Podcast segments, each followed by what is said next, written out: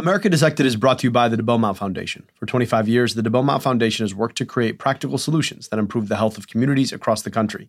The foundation advances policy, builds partnerships, and strengthens systems to give everyone the opportunity to achieve their best possible health. To learn more, visit debeaumont.org.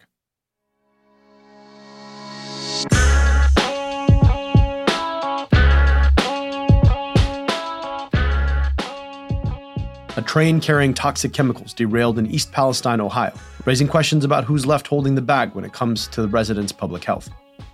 A new survey found that 70% of providers are using waivers that rely on the pandemic state of emergency that's set to expire in a few months. The Biden administration approves using Medicaid for food. And a shooter murdered three students and injured five more on the campus of Michigan State University last week. This is America Dissected. I'm your host, Dr. Abdul El Sayed.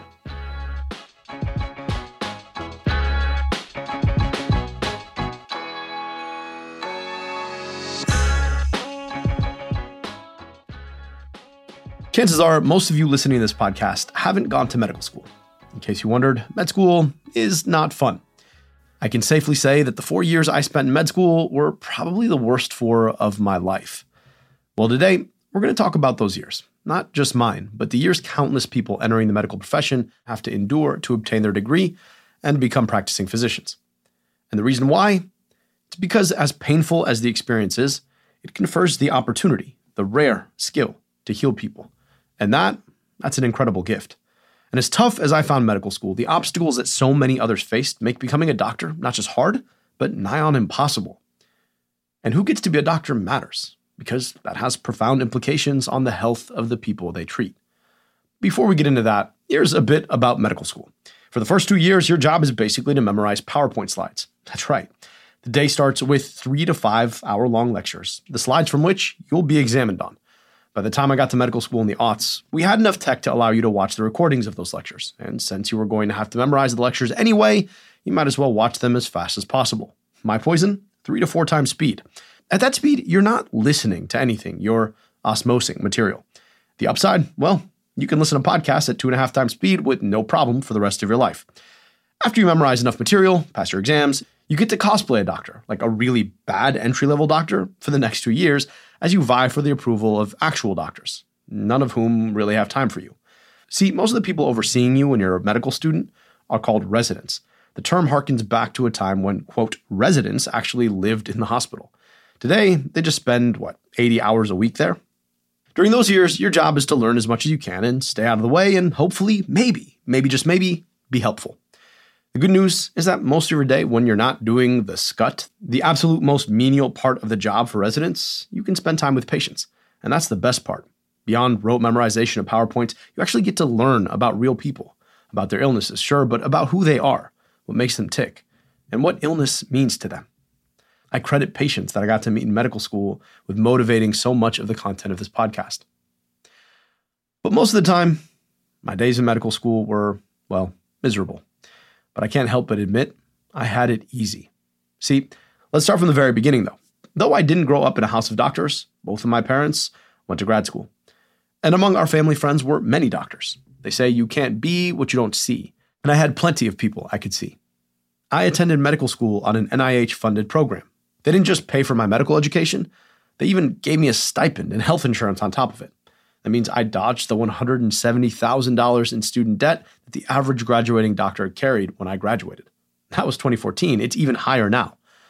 And on top of all that, I, I, didn't have to worry about caring for children or elderly parents. I could focus on my education. And even with all that privilege, med school still sucked. In 2019, only 6% of med school graduates identified as black, less than half the proportion of the population of this country who do. As of 2021, only 5% of practicing physicians identify as black. And that's in large part to the way that structural racism makes the pipeline so much harder to get through. Everything from the way we criminally underfund public schools and black communities, to the fact that black students face significantly more debt to go to medical school, to the fact that there are so few black doctors to begin with. All of these things conspire to make it way harder to become a doctor if you're black in this country. For black women, the odds are even tougher, twice as hard, according to our guest today. In 2016, less than 3%, 3% of practicing physicians were black women. Misogyny and racism are a toxic brew, after all. To understand why that matters so much, consider the fact that black women die in childbirth at three to four times the rate as their white counterparts. When you consider the fact that only 3% of doctors are black women, you come to understand why our system systematically dismisses them. Maybe our system would focus a bit harder on it if more doctors understood firsthand the experiences that victims of this inequity face. Provider diversity isn't just nice to have, it's life or death. Today's guest is future Dr. Jasmine Brown. While a Rhodes Scholar at Oxford, she began researching all the ways that black women have been denied entry into the profession. And while becoming a doctor herself, she's turned her research into a book called Twice as Hard The Stories of Black Women Who Fought to Become Physicians from the Civil War to the 21st Century. Here's our conversation about the pathbreakers and the obstacles they faced. Can you introduce yourself for the tape?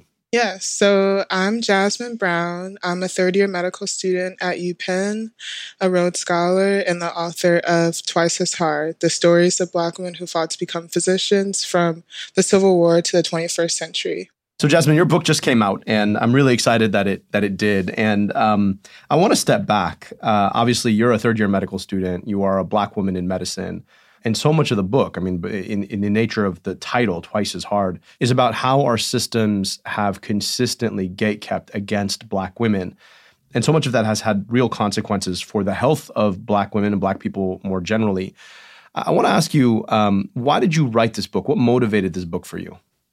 So, my journey to writing this book began in undergrad when I was involved in a lot of biomedical research and was the target of prejudice, and then also saw many other Black students experiencing prejudice around the country. And I didn't understand why this was so prevalent within the research medical space. So when I got the Rhodes Scholarship, I found out about this history of medicine program, and I thought that would be a great opportunity for me to look back in time and see how these barriers were constructed and put in place. And as I was investigating for my dissertation, I realized there was very limited literature looking at the intersection of being Black and a woman within medicine a lot of literature on Black physicians and women physicians focuses on Black men and white women. And so I felt like it was really important to look at this intersecting identity because I do not believe that it's just the addition of those two identities. So that's what I was studying at Oxford. I, my dissertation specifically looked at the social and structural barriers put in place to prevent Black women from entering medicine in the US. And as I got deeper into the project a few months in, I started to learn more about individual Black women physicians' lives. And I was struck that this was the first time I was learning about it. And then later on, that was the first time that I actually met a Black woman physician, despite being pre med and starting the process of applying to medical school. Mm. So I felt like it was really important to share those stories. And writing the book seemed like the best way to do that because I had so much research, I couldn't even fit into my dissertation. Mm. I want to um, step back, right? Because there is something. Um, profound about something that you said is is that so much of the path breaking history that we learn about about medicine is about white women or black men, right? But but we don't really hear about black women, and it's a important point because the the degrees to which both being black and being a woman throw additional barriers up in terms of the way the systems are built is not just additive, right? It, it you, you have a super additive uh, interaction, so so to speak. But it's um, profoundly more difficult. Um, but you write about this path-breaking physician, the first black woman to get a medical degree in the United States, Rebecca Lee Crumpler, born Rebecca Davis. Can you tell us a little bit about her story and some of the barriers that were in her way, and what the implications for her experience as a physician uh, continue to be today? Yeah, so Rebecca Crumpler she started medical school in 1860. So this was before the Emancipation Proclamation was signed. Mm. She studied at the New England Female Medical College, which was prior to that. She was the first Black woman to attend that women's medical college, and actually the only Black woman in its entire history to attend there. And I was really struck by her journey, where as tensions really started to build between the North and the South, and the Civil War started to begin, she actually had to stop medical school midway through because it wasn't safe in Boston. Mm. There were a lot of people, white Americans, who were against abolition, who started to target the Black neighborhoods in Boston and terrorize them. People were beaten, people were killed. Mm. One of the major neighborhoods was only about two miles from her school.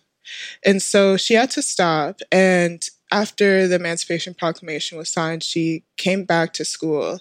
And they actually tried to take away her scholarship, saying that her reason for leaving school was illegitimate, hmm. that the risk to her well being, her safety was not a good enough reason to stop medical school. And so, like a whole ass war uh, fought largely over the premise of race based slavery was not a good enough reason to to stop. Okay. Exactly. And and I guess like if there's looking at the perspective of the majority of their students, white women, that wasn't an issue for them. They kept going. Um, but I think that speaks to one of those challenges of having that intersecting identity of being black and a woman that like it was already hard enough for the women of overcoming people's expectations of how a woman should behave at that time, that she shouldn't be pursuing higher education or a profession such as medicine, and that even considering investigating the body, oftentimes within medicine that's naked, is unwomanly. Mm. So, already over- overcoming those barriers, then she had to worry that people would literally try to kill her because she was going against this system of who was above and who was below. And so eventually she did graduate from medical school. This was 1864, so 14 months after the Emancipation Proclamation was signed. And then she went south to provide medical care for Black people who had recently been freed from slavery. Mm. This space was largely male, and I don't know the demographics, so I can't say how many were Black, how many were white, or otherwise, but they went there on the premise of supporting slaves. All these people, or newly freed slaves, all of these physicians went there to provide medical care to these people. But she, as the only Black woman physician there, was alienated in that space, told that her MD just stood for mule driver. Mm. The um, pharmacist did not accept her prescriptions that she gave to the patients. The other doctors didn't work with her. And so she had to continue fight to exist within that space, um, even though there were people that shared at least some part of her identity and they still just didn't accept her. This is an interesting time in, in medicine, right? Because post Civil War, this is the first sort of large scale test of the beginnings of science based medicine. And medicine really has a re- renaissance in the late 1800s, early 1900s, when um, we start to formalize a lot of the fundamental scientific principles upon which evidence driven medicine is, is now based.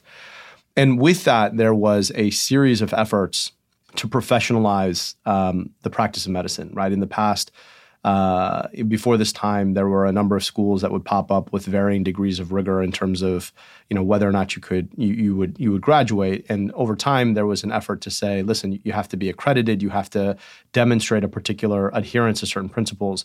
And actually, a lot of that was done earlier um, in Europe, um, and that was also a place where a lot of black male physicians got trained what were the challenges facing Black um, women aspiring physicians to get their training uh, abroad? Was that an, an option? And then beyond that, once you had this sort of professionalization of medical practice, did that make it easier or harder for Black women uh, to achieve this kind of training? Yeah. So, to your first question about barriers that the Black women face to training abroad, because you were right. A lot of black male physicians in the mid 1800s went abroad to get training because those schools were actually more open to black people going into medical school than in the US. One of the most notable is Dr. James McCune Smith, who was the first African American to get a medical degree. And he went to school in Edinburgh, um, to medical school there. And it's actually really interesting. So he went there in, in 1837. They accepted a black man, but they did not accept any women for more than 50 years after that. White, black, Mm. Like they didn't care. They if they were a woman, they were not allowed to study there. Um, so then that is a very like clear barrier. So because one thing that I was initially thinking was back to the community based. What is the expected role of the woman and the man? The man is the one who is allowed to go and pursue a, a, job and a profession whilst the woman is supposed to stay at home. Because for Dr. McCune Smith, he actually got a lot of support from the Black elite community in the US to get funding to go abroad.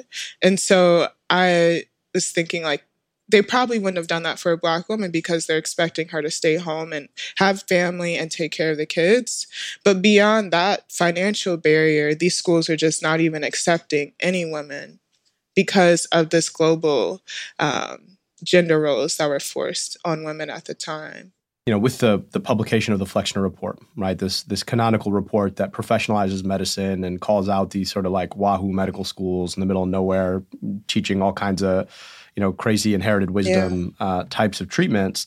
Um, did the institutionalization of medicine did that benefit the the training of black women uh, in medicine or, or did that make it more difficult oh yeah that definitely made it more difficult and, mm. and that was actually really fascinating time that when I was learning about that, just seeing how much medicine was evolving, and then as a medical student, seeing how these structures that were put in place in the early 1900s, so the Flexner Report of, of 1910, how that laid the groundwork for my training today. The premise was that they were trying to distinguish what were the legitimate medical schools and what were the illegitimate. But the most interesting example that kind of counters that is actually my alma mater, Washington University. That initially on the Flexner Report, they deemed it illegitimate and they were going to say that they didn't mm. it didn't deserve accreditation and should be closed. But then the school was able to provide some money to take a second look. And then they decided oh WashU actually it's a pretty good school. We'll keep them on the list. And today is is now considered one of the best medical schools in the country. So then that in of itself kind of questions the legitimacy of this report and that while there's probably um, some truth to some of the schools that were closed, there is also some like money dealing under the table and then also racism that Flexner actually admitted himself when in his report he said that black physicians should only be providing care to black patients and the fewer black physicians the better. Mm-hmm. And, you know, it makes sense. Like we think of these things in a, a bubble sometimes, but he lived in the early 1900s and the late 1800s. So he was seeing these Black people come out of slavery and still upholding this white supremacy that who should be on top. And so he embedded that within his report. And that report actually led to the closing of countless black medical schools. So mm. in the late 1800s, there was as many as 14 medical black medical schools. But after the Flexner report, there were only two left Howard and Meharry. Mm. And then a few years after, I'm pretty sure it was the AMA, the American Medical Association, was trying to get Meharry closed but then the Carnegie Mellon Foundation had to jump in and say, no, like we're still going to keep this school open, and they supported them. And so now there are four Black medical schools in the US Howard, Meharry, Morehouse, and Charles Drew, which is connected to UCLA. And those four institutions train the vast majority of Black physicians across the country, even though there are over 100 medical schools. Mm. But then when we look at how that policy affected Black women, so I mentioned Dr. Crumpler, who trained at a women's medical college. And there were multiple other Black women in the late 1800s who also trained at women's medical colleges. But then after this report, all women's medical colleges were closed they had to be joined with the other medical schools that were suddenly co ed, but then there was a quota limiting the amount of women that were accepted. some of the um, physicians during that time said that there's maybe three or four women as the quota for how many female students were allowed to enter the medical school class. But then, if you're thinking about a predominantly white institution, or maybe there had not been any black students to date, and you're only leaving three spots for women, you're going to give those spots to white women. And then if you look at the black medical schools, while I saw some research on it and then I lost the citation, so I, I can't say this with certainty, but there seemed to be also a preference for Black men and the Black medical schools as well, going back to this gender norms of who should be pursuing a profession and who should be supporting the family. Um, so then that made even fewer options for Black women to entry into medical school. We'll be back with more with Jasmine Brown after this break.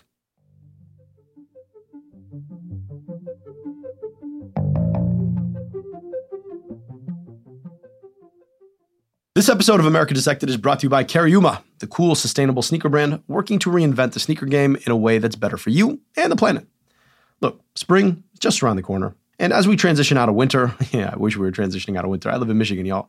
Either way, though, Cariuma's got you covered with the unmatched comfort, premium quality, and peace of mind, knowing they're made solely with sustainably sourced materials. When we finally do get to spring and, hey, maybe summer, you're going to need that staple pair of sneakers to carry you through the season. And OCA's, well, they're probably the shoe your wardrobe needs. With over 33,000 five star reviewers, OCA has all the makings of a cult favorite. Classic canvas and a low rise silhouette, even your favorite celebrities love this versatile and crazy comfortable style. Look, I love my OCAs in Pantone Blue. They look great whether I'm going with the sockless look, they're super comfortable and you can do that, or I want to pair them with a pair of high socks. That's the thing. It's not just about looking good, it's about feeling good. And not only are they super comfortable, but I feel good about rocking them. Cariuma has a dedicated reforestation program based in the Brazilian rainforest. Their co founders, David and Fernando, both grew up in Brazil, so this project is especially close to home. For every pair of sneakers sold, Cariuma plants two trees, and they've already planted over 2 million trees to date. Cariuma ships all their sneakers free and fast in the United States and offers worldwide shipping and 60 day free returns.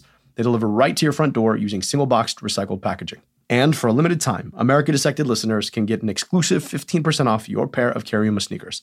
Go to cariuma.com slash AD to get 15% off. That's cariuma.com slash AD for 15% off only for a limited time. Support for this podcast comes from Marguerite Casey Foundation. Marguerite Casey Foundation imagines a world where all communities are represented in our economy and democracy. The foundation is proud to announce the newest Freedom Scholars – the MCF Freedom Scholars compile research that provides critical insight on how we can radically improve our democracy, economy, and society. Recipients include prison abolitionist and director of the Center for Place, Culture, and Politics, Ruth Wilson Gilmore, lawyer, writer, and organizer, Derecka Purnell, and professor of Black Studies, Beth E. Ritchie. To learn more about them and to see the full list of Freedom Scholars, visit caseygrants.org and follow at Casey Grants on all social media. America Dissected is brought to you by Reel Paper. Y'all, can we stop cutting down trees to mm, make toilet paper. Like, how undignified is that? You grow up to be a majestic tree, you provide shade, you provide food, and then someone cuts you down so they can wipe their. Yeah, nah. And that's why our family made the switch to Reel paper. Reel is 100% bamboo, so you're using a plant that grows fast, can be harvested and regenerated like grass in a lawn, and doesn't impact entire ecosystems of forests. Look, it's like grass for your backside. Reel is the best kind of eco friendly product because it doesn't feel like you're sacrificing anything and you're helping the earth. In fact, it's an upgrade. It's always shipped free to my door in plastic free packaging, and I can schedule it on a subscription so that it comes exactly when I need it, and I never have to worry about forgetting to buy any at the store. Reel is now partnered with One Tree Planted, and with every box of Reel that you buy, they're funding reforestation efforts across the country. So, unlike the other TP that cuts down trees, Reel is helping to actively plant them. Look, I like Reel not just because it's good for the planet, but it's also good for me and my family. Saving trees doesn't have to come with uh, Mm. We'll just say that itchy, scratchy feeling of using bad toilet paper. It's great toilet paper and it's great for the planet. Reel Paper is available in easy, hassle free subscriptions or for one time purchases on their website. All orders are conveniently delivered to your door with free shipping and 100% recyclable, plastic free packaging. If you head to reelpaper.com slash AD and sign up for a subscription using my code AD at checkout, you'll automatically get 30% off your first order and free shipping. That's R-E-E-L-P-A-P-E-R dot com slash AD. Or enter promo code AD to get 30% off your first order plus free shipping. Let's make a change for good this year and switch to Reel Paper. Reel is paper for the planet and for you. and your family and your backside.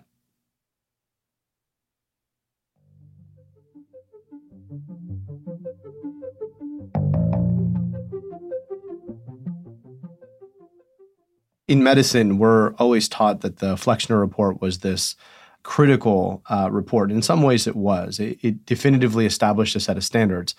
But what we're never taught is how it ported over a set of uh, biases and prejudices around both misogyny and racism in ways that fell hardest on both medical schools that serviced uh, women generally and medical schools that service black folk generally, which then meant that the people who were uh, left out the most tended to be black women, right? Because it, it limited spots in black medical schools for women and in uh, in medical schools that accepted women for black folk.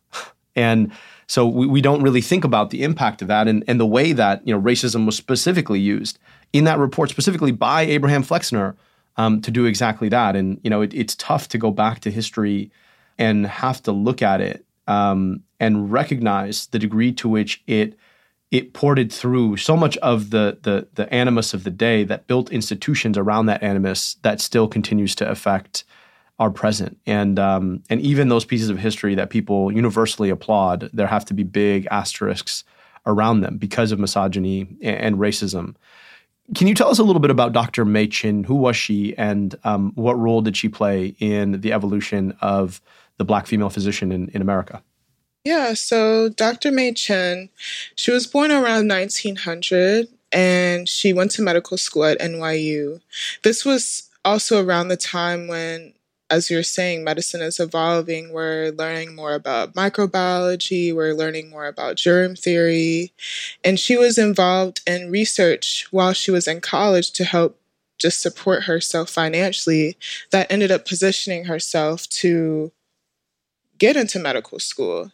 Um, but so she went to medical school at NYU, and then afterwards, she was refused entry into residency programs. And this was not just her experience, this was common for Black women that they were excluded by, because they were both Black and women.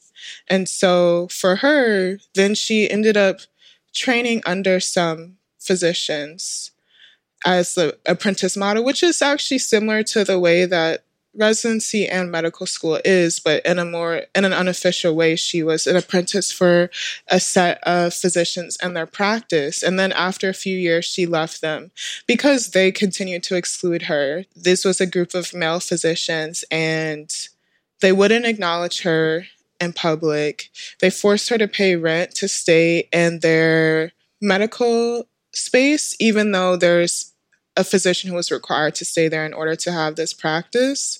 And they continued to raise her rent without increasing her pay to the point where she couldn't afford it anymore. So then she left, opened her own practice. And because at that time, so this was in the around the 1940s, there was segregation around the country, right? So then that bled into the medical system. So, Black physicians were not allowed to work at many hospitals, and Black patients were either not treated at all or given substandard care, told to be on the lower floors, etc. And so then Dr. Chinn counteracted this by basically doing house calls to these Black patients, providing an array of medical care. And one of the most interesting services that she provided um, was surgery actually for these patients because regardless of if you can get into a hospital or not somebody is bound to need surgery. And so she actually partnered with dr peter marshall murray who was a black male surgeon trained at howard and they performed surgeries in these patients homes. And it was it was incredible to me to hear about it. Like they were using the patient's bedroom, the bed or the mm. ironing board as the OR table. Wow. They were sterilizing their equipment and the ovens and the steamers. And then they were on call from pre induction of the surgery until the patient was able to get up. And what I wrote about this um, I was working on this chapter during pre clerkship, but I didn't truly appreciate what being on call for that long meant until my clerkship year and then during my surgery rotation as well. Like, just the complexity that is necessary to safely bring a patient through surgery, to do anesthesia correctly, to have the tools necessary if something goes wrong, such as she was able to provide blood transfusions for those patients if she need if they needed it, um, and then the physical demand of, like I said, being on call for that long. Like, I don't know how physicians do it now, being on call for some of the long hours that I've heard. I think recently heard like 48 hours is maybe the highest I've heard so far. But um, for those two physicians to take turns being on call, just them to make sure this pa- the patient was okay is really incredible to me and that they did this over and over again because these patients didn't have access to a hospital to get the surgery that they needed. Um, and so yeah i think just her resilience and persistence and ingenuity to find a way to provide care for these patients and also to continue her medical practice despite people trying to block that path for her. It was just really incredible for me to learn about.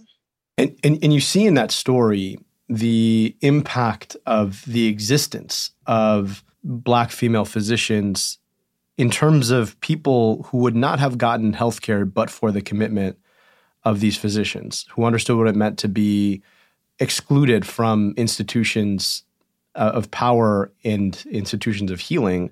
And so they built their own institutions um, and used what they had to provide care for people who also, on the demand side of healthcare, um, would not have gotten healthcare but for their engagement. Um, you also write about about some of the trailblazing uh, Black women physicians in the mid 20th century um, folks like Dr. Lena Edwards and, and Dr. Dorothy Ferebee, folks who, um, through their careers, uh, were able to really climb um, into the upper echelon of, of healthcare and medicine uh, in our country. I, would love to hear a little bit about their experiences and what they tell us about how, um, you know, even if it comes too slow, uh, and certainly not fully, um, some of the ways that these pathbreaking physicians have forced institutions uh, to change.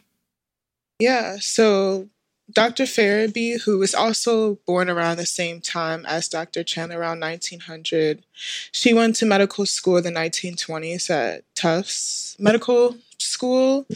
And with her, there were a few other women. She's one of the women who spoke to the um, quotas that she saw that her understanding that elite at Tufts at the time there was a quota maybe three women that were allowed and then in her year there were some acceptances made because one of the women was really wealthy and then the other one had a father who was a part of the institution and so I think there were five women in her class, four white women, and then her.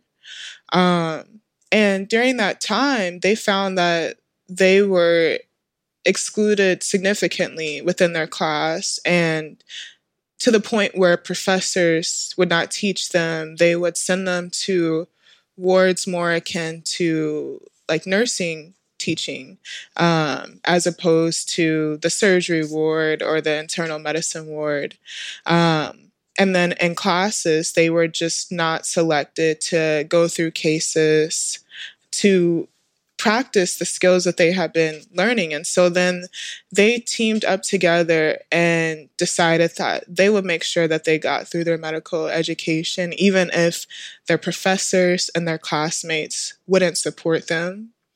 They created this study group and they would meet at least weekly to study the material that they had learned and prepare in case they were eventually selected um, to go through a case in class. And there was a point where they finally were. This professor, he gave them a hard case, assuming that it would basically embarrass them, but they had been studying so long that they knew it. And they went through the case, they went through the differential diagnoses, they went through their treatment plan, and they were completely spot on. And the professor was so upset that afterwards he stormed out of the room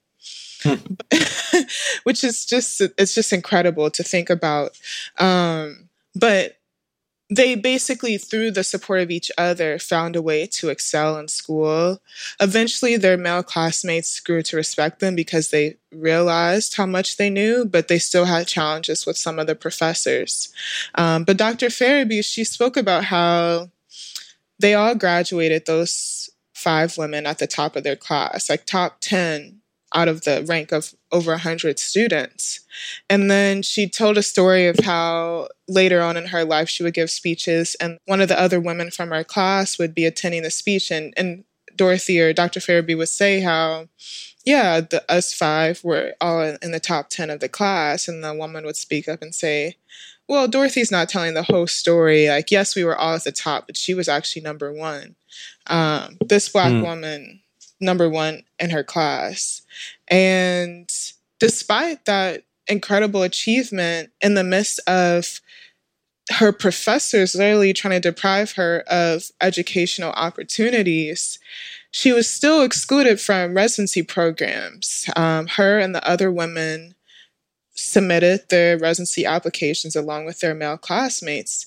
And despite being at the top of the class, the year went on where that final year where none of them had heard back from residency programs while the men had gotten accepted into residency programs. And some of the eventually by towards the end of the year some of the responses would come back of oh um, there were no spots left or oh you were not competitive enough which is incredible if you compare the male classmates who were ranked below them and them like what more does she have to do besides being number one in her class to be competitive enough to get into a residency program um, but eventually through support of her brother she was able to go to her residency program at Freedmen's Hospital, which is affiliated with Howard University. And hers is one of the stories of how important those historically Black medical schools and medical training institutions were. Um, so that's where she went, and she actually stayed there for many years, rising through the ranks, going into faculty position.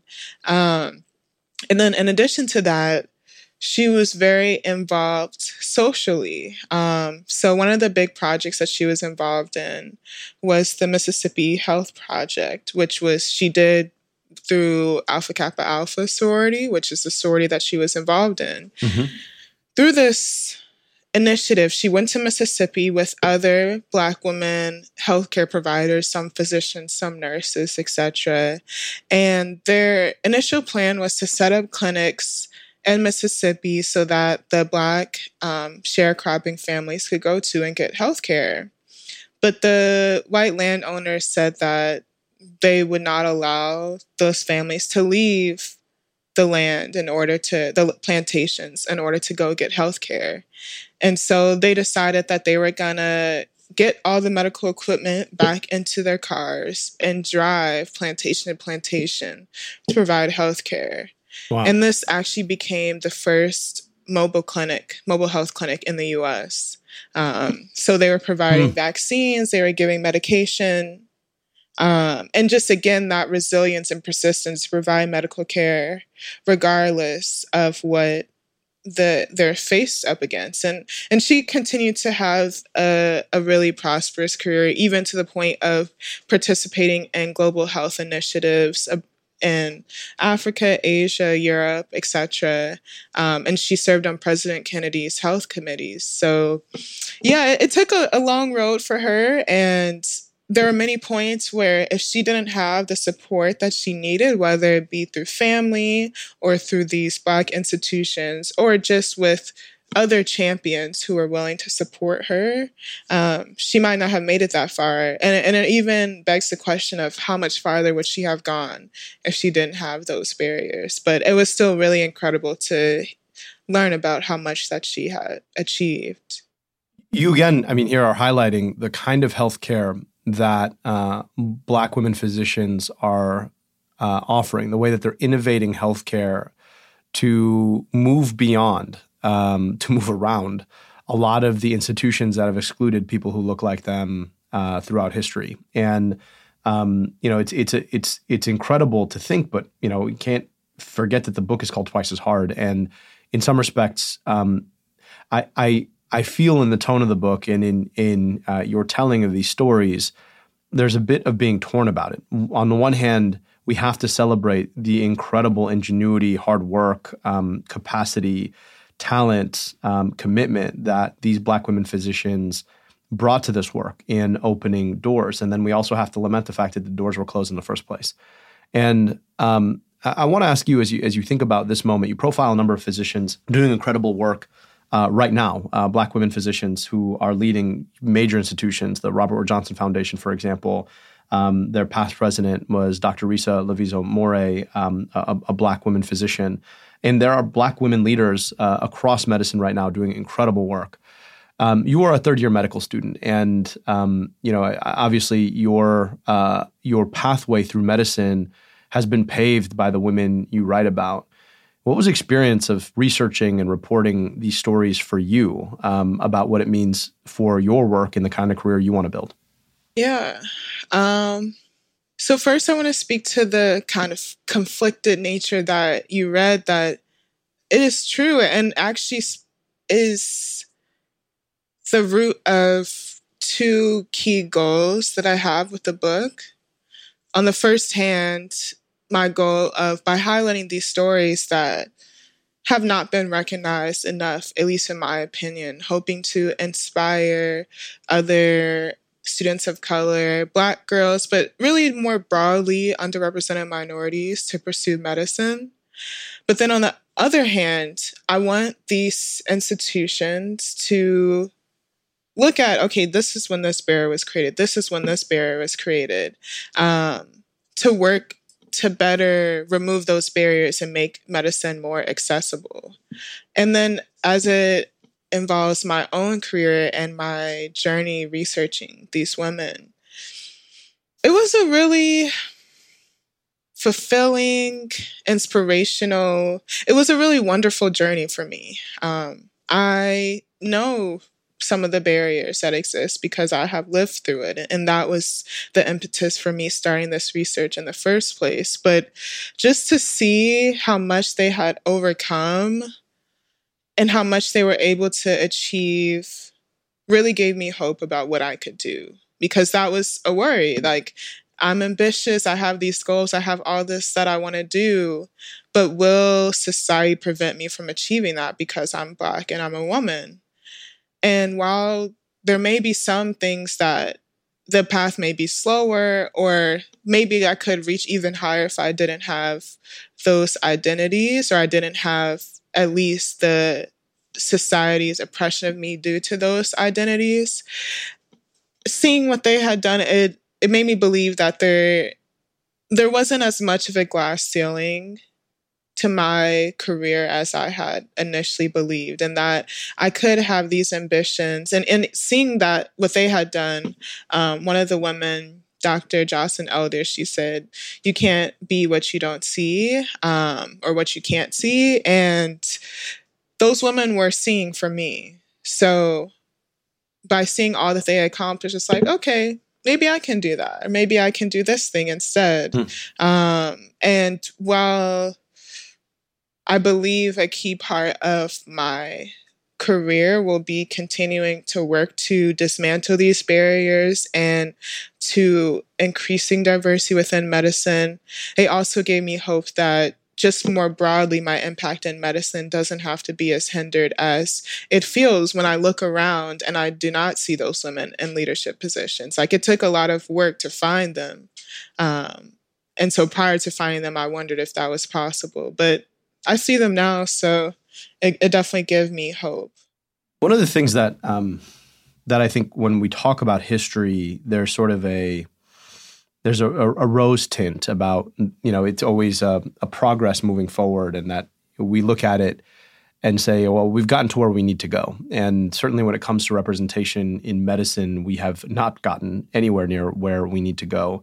What are some of the barriers that exist for Black uh, female physicians and aspiring physicians today?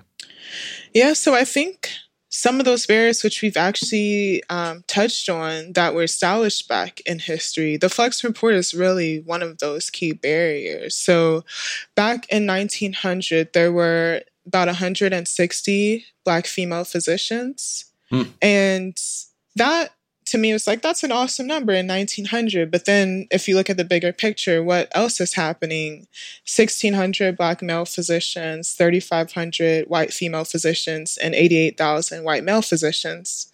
Okay maybe it's not as great um, but there still was some progress. And then in 1920 10 years after the Flexner report the number of black women physicians had dropped to 65 so more than half. Wow. Because this Flexner report decided that these black institutions were illegitimate and thus so many of them were closed.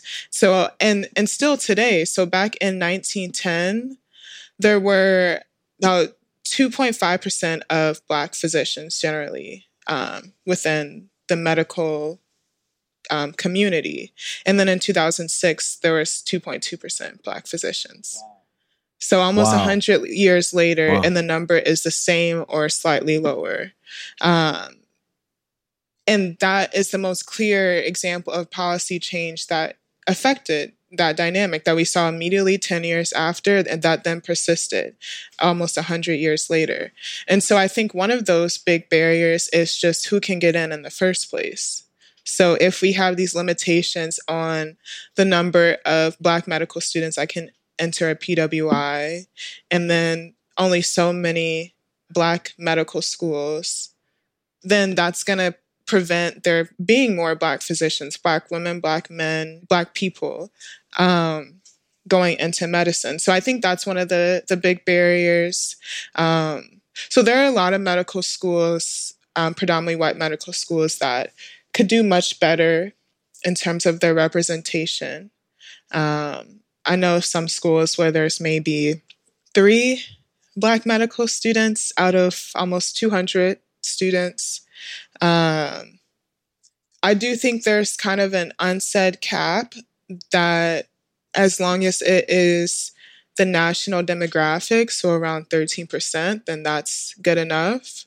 Um, without speaking to the historical exclusion that still contributes to the lack of diversity. But I, I, think that would be hard. A lot of schools would be hard pressed going much higher than that 13% of, of Black students generally, which to me then goes to we need more Black medical schools because it's still not good enough. If, if more than half of Black trainees are trained at only four med- Black medical schools around the country, then we need more and we need more support of the institutions that exist if we want to increase diversity within medicine. And then within the PWIs, they need to be supporting more black students in entry and then retention because that's another issue of okay we let them in and we say we got all the numbers and then we see one drop off this year one drop off this year um, so by the end of the training there's maybe half that are left can you tell us uh, PWI? I'm not familiar with that term. Sorry, predominantly white institutions. Predominantly white institutions. Got it. Yeah. Thank you. Um, I want to ask you, right, because it's not just about. I, I think sometimes when we think about diversity, it's sort of thought of as a nice to have, right? Wouldn't it be nice if uh, these institutions look like the people they serve? But there is a much greater urgency, and frankly, I would argue an ethical um, failure when you consider the fact that across almost any outcome from the beginning to the end of life, Black patients generally uh, suffer worse, suffer earlier, uh, and suffer faster than white patients. And nowhere is that more urgent than at the beginning of life. You think about the handoff of life, maternal and infant mortality. And we also know that um, Black patients who see Black doctors tend to have better outcomes. And in so many ways, if you think about the way that institutions have discriminated both against doctors and patients, it makes sense that if you are a Black person, you're seeking care in a predominantly white institution, that when you have a Black doctor, uh, your perception of the kind of care that you're going to get, your trust in the care that you're going to get, is that much better, particularly when you think about all of the history of these kinds of institutions actively discriminating and the present of your own experience being discriminated against these institutions. And so it's not just a nice to have issue, it is a fundamental question of whether or not we are serious about taking on health disparities. But then so much of that also is um, baked into the nature of our healthcare system. And I, I thought you did a great job writing about that. On the one hand, we need more diversity when it comes to our clinicians. But on the other, we continue to rely on a healthcare system that itself patterns access to care and then access to be able to provide care on income uh, and on wealth. And um, it's it's hard to imagine a system whose incentives are so built around marginalizing uh, folks who have already been marginalized because of institutional and systemic racism actually solving the problem. So, what would it look like in our country to take this problem as seriously as it is, as urgently as it needs to be treated? And how deep does rethinking the nature of our healthcare system have to go? Well, I agree with you. I think this problem is multidimensional and extremely complex from the beginning of economics, as you mentioned. We live in a society where healthcare is largely based off of if you can pay for it. Maybe if you go to the emergency room and if you don't get this pill, you will die in two days, then they'll give it to you even if you can't pay for it.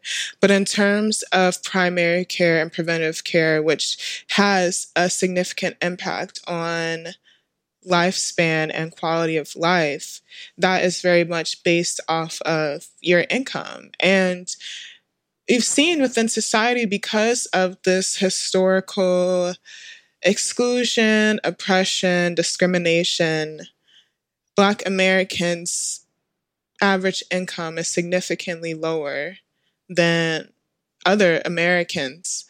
If you can't afford health insurance, then you're not going to go to the doctor for primary care. Um, and then it's going to be until the disease has progressed to a point where it's much harder to treat when you finally go into care. And, that, and that's something that I've actually seen in the hospital where, okay, I go to a medical school in Philadelphia, we're more likely to see some disease presentations that are uncommon because they've progressed to a point where if this person had gotten treated after year one or year two, then it wouldn't have manifested in the same way where by 10 years later it looks terrible and like somebody like one person their foot was literally like there was gangrene, like it was dying, um, and had to get an amputation. And it was like years before they sought care. But okay, if you don't have health insurance, you don't realize what's going on, you start to get used to it.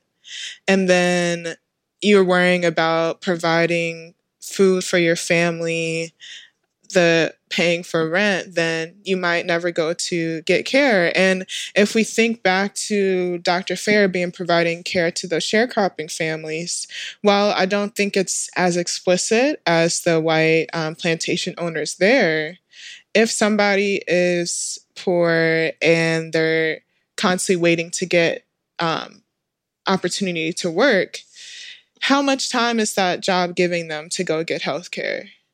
So there are those financial boundaries in in the beginning of like just entry of, of getting care. And then as you spoke to on trust and just the repeated assaults that black patients have experienced through the medical system, whether it be themselves or collective history consciousness of what's happened to their people. Um, then it becomes more difficult to trust what the physician is saying. If the physician goes too quick in their visit, they don't explain things, which I have more empathy now on the other side of like learning about how much the patient burden that physicians have, etc. But if you're not able to connect with your patients and you're not able to establish that trust, then it's much harder for them to believe that they should take this medication that causes them pain for a disease that they don't have any symptoms for yet. And then that leads to catastrophic outcomes in the long term. Um, so it, it's it's very complicated. I think that they're just societally like doing something to address this economic disparity, whether it be addressing wage gap, um, inequality, or um, more support for Black Americans to having more Black physicians that are able to maybe connect with their patients more quickly so that they can establish that trust and they can explain why it's so important for them to take X blood pressure medication, even though they're not having any symptoms, or X diabetes medication. Yeah, I, I, really appreciate that perspective. And I think, you know, when they say health is wealth, you, you sort of think about prolonged disease burden and the way that a disease can develop and manifest over time if it's untreated.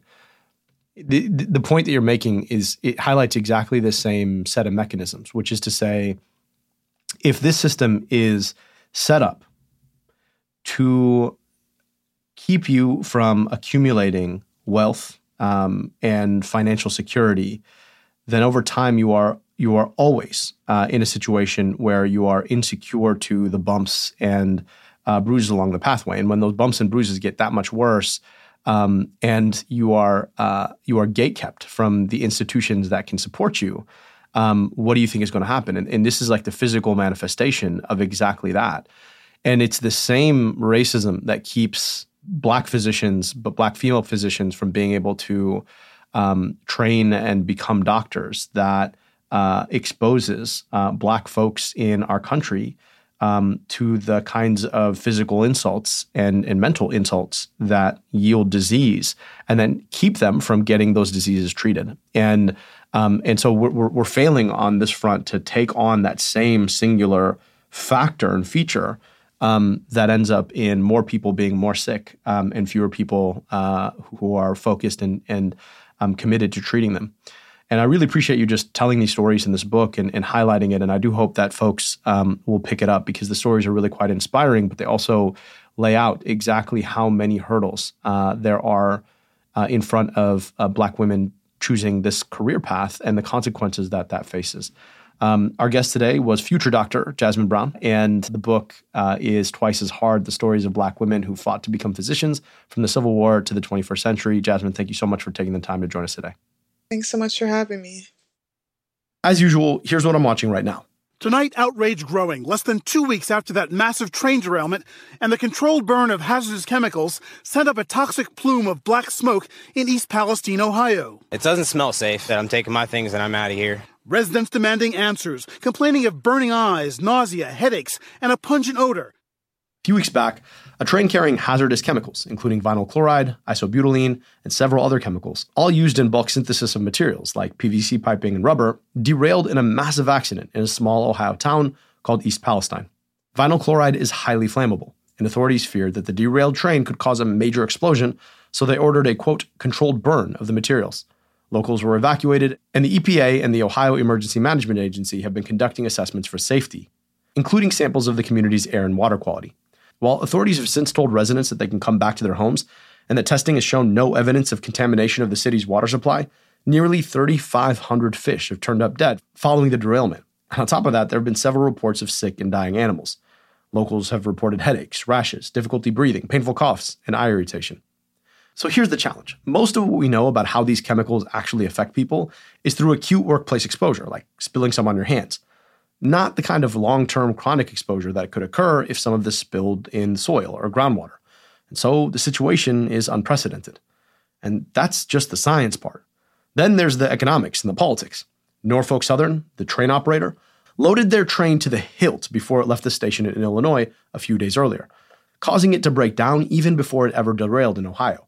Employees report concerns over the sheer size of the thing 151 cars long, weighing in at 18,000 tons. To put it in perspective, 80 cars is considered long. This one was 151. Now, why would the operators load the train up so much? Greed. Loading up a train means you can put more cargo into each journey and make more money. But it stresses the capacity of workers who have to inspect trains that are far longer, increasing the probability that they might miss something. And don't forget, this is the same train industry where operators had to strike simply to get some paid time off to go see a doctor or their kid's baseball game. And as bad as this derailment is, right wing pundits and politicians have actively used it to spread misinformation for political gain. These are, by the way, the very same people who wanted to pretend that a pandemic that killed over a million people wasn't anything to be worried about. But they're now spreading conspiracy theories about this derailment. Oh, and don't forget, these are the same politicians who want to bust the unions that are advocating for safer train transit. You can't make this up. All of this is a reminder that health is that place where science and society meet. And when we ignore the truth and put greed ahead of safety, these are the kinds of disasters that can happen. We'll keep an eye out on this for you as it unfolds. Now, in case you got sick of me talking about the public health emergency over COVID, I'm sorry, but this is the third week I'm going to talk about it. Abdul, what gives, you might ask? Well, look, it's a big deal. And as I've tried to emphasize before, and I'm going to say it again, so much of what the state of emergency enabled should be, well, regular policy. In today's version of things that it shouldn't require an emergency to do in American healthcare, a new survey found that 69%, nearly 7 in 10 doctors, are regularly using waivers that only exist as a function of the COVID emergency. Why? Because despite the internet having been a thing now for mm, more than two decades, before COVID, you couldn't use telemedicine to do a lot of things, like, say, treat someone with opioid use disorder. The pandemic forced regulators to change their rules to enable telehealth, and it turns out that both patients and clinicians really like it. Now that the state of emergency is ending, nearly 50% of doctors using these waivers are worried that they won't have enough time to readjust. But should they, though? Given that the internet uh, has allowed Fortune 500 CEOs to run their companies from the kitchen table at an Airbnb in Wyoming, shouldn't doctors be able to treat their patients that way too? I mean, it's been nearly three years and it's working out just fine, guys. Can we just make these things permanent already?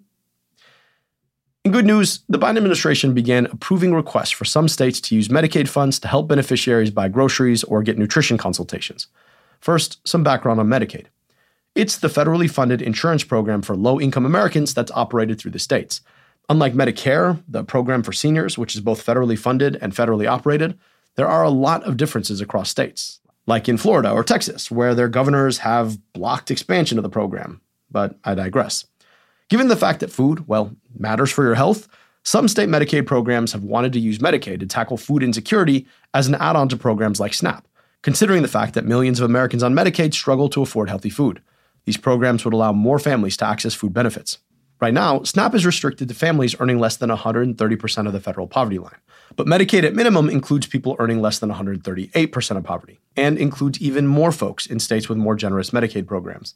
This is a critical step toward taking a more holistic view on health. This week, tragedy struck close to home for me. We shouldn't have to live in this anymore. Things need to change now. Thank you so much and go green. Michigan State is an hour from where I live, and this week, everyone in Michigan is a Spartan. A gunman killed three and injured five on Monday night. While his motivations aren't quite clear, what is, is that he used a gun he shouldn't have had. In fact, his father had previously asked him to get rid of the gun he used in the murders. The survivors at MSU, they include several students who survived the shooting at Oxford High School just 14 months earlier, and at least one who survived Sandy Hook more than a decade ago. I wish I could say how terrible or tragic this is, and it is. But this is so normal in America today that to call it tragic would be to claim that it's somehow out of the ordinary, which I cannot, in any honest sense of the word, do. Instead, this is the America our lawmakers have chosen for us, where some children don't just survive one school shooting, but many. And the gun manufacturers who lobby them, schmooze with them, and fund their campaigns, they understand that the aftermath of these shootings is actually just good for business gun sales spike after mass shootings, as in the absence of any real action, people turn to the very thing they're afraid of. In Michigan, we just elected the first Democratic trifecta in my lifetime. This is where they have to show what all that campaigning was good for. Because if we can't pass real, durable gun reform legislation after two school shootings in just 14 months, what can we do? That's it for today. On your way out, don't forget to rate and review. It really does go a long way. And if you love the show and want to rep us, I hope you'll drop by the Crooked Store for some America Dissected merch. We've got our logo mugs and t shirts, and our signs always win sweatshirts and dad caps.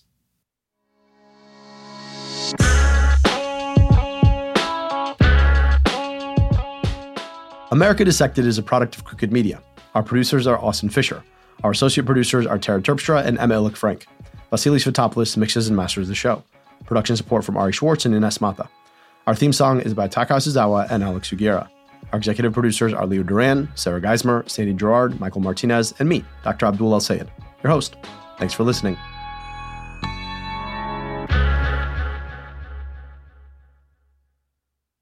This show is for general information and entertainment purposes only. It's not intended to provide specific healthcare or medical advice and should not be construed as providing healthcare or medical advice. Please consult your physician with any questions related to your own health. The views expressed in this podcast reflect those of the host and his guests and do not necessarily represent the views and opinions of Wayne County, Michigan, or its Department of Health, Human and Veteran Services.